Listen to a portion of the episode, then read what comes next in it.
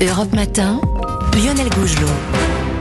6h16 sur Europe 1, c'est le moment de jeter un coup d'œil sur la presse de ce vendredi, c'est le pressing du 6-7 et forcément les journaux, tous les journaux mettent à la une la disparition du roi appelé, à la une de l'équipe. Ce matin, il était euh, un roi, légende sur un portrait du joueur qui affiche un sourire euh, éclatant au-dessus de son euh, maillot jaune, maillot iconique là aussi. Le roi Pelé, c'est aussi le titre du Parisien qui publie en une cette autre photo de Pelé dans les bras de son coéquipier Jair Zino lors de la finale de 1970 au Mexique.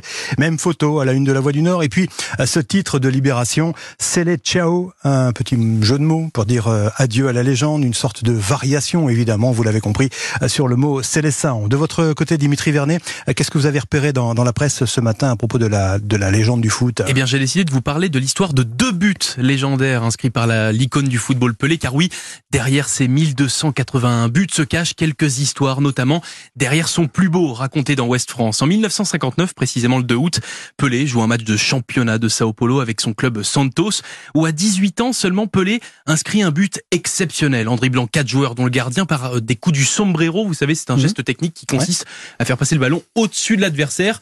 Un coup de génie qui, malheureusement, n'a pas été filmé. Car oui, tous les matchs n'étaient pas retransmis à la télévision à l'époque. Un but stratosphérique considéré par le joueur lui-même hein, comme le plus beau de sa carrière, qui est donc longtemps resté confidentiel.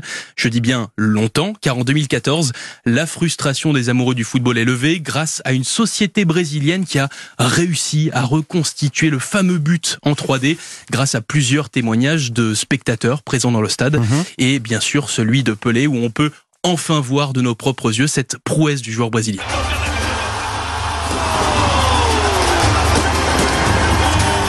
Son de la reconstitution. Oui, j'allais dire.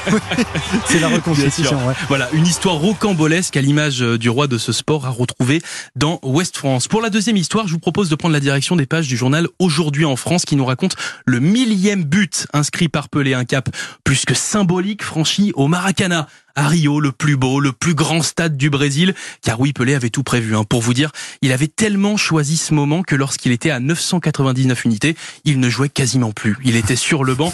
En fait, Pelé voulait marquer l'histoire avec ce millième but, et donc quoi de mieux de l'écrire au Maracana face au club de son père, le Vasco de Gama? Mais tout ne se passe pas comme prévu. Les joueurs euh, adverses ne voulant pas entrer dans l'histoire de cette ah manière, du mauvais côté, comme on pourrait dire, font tout pour empêcher le joueur brésilien de marquer à tel point qu'il marque contre leur camp au moment où Pelé s'approche trop des cages, pour vous dire. Sauf que, sauf que, à la 78e minute, penalty pour Santos, l'heure de gloire est enfin arrivée pour la légende brésilienne qui s'élance et qui marque. Pelé inscrit donc son millième but devant une foule en délire. Le terrain est envahi et le match doit être arrêté 20 minutes pour reprendre ensuite dans l'indifférence la plus totale. Car en fait, l'objectif est là. Pelé a franchi le cap des 1000 buts. Le match n'a plus aucun sens et il n'y a quasiment plus de supporters dans les tribunes. Ce jour-là, en fait, le roi Pelé a fait oublier que le football était un sport collectif. L'histoire du millième but de Pelé, c'est à retrouver et à lire dans Aujourd'hui en France. Alors de mon côté, j'ai repéré cet article du Parisien qui raconte comment Pelé, figurez-vous, a failli signer au Paris Saint-Germain. Nous sommes ah. en 1971. Le tout jeune club de la capitale remonte en première division.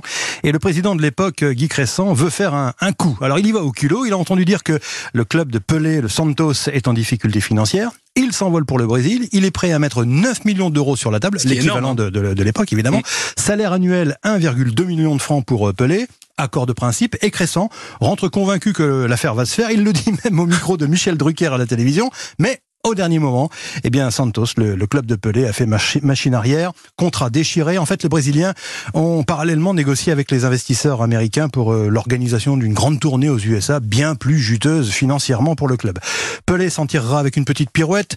J'ai toujours exprimé le désir de finir ma carrière à Santos, ce qui ne mhm. sera pas vraiment le cas d'ailleurs, hein, puisqu'il cédera finalement aux, aux sirènes du soccer US en signant pour le Cosmos de New York. Voilà pour la revue de presse consacrée ce matin à Apple et merci Dimitri Vernet. À tout à l'heure.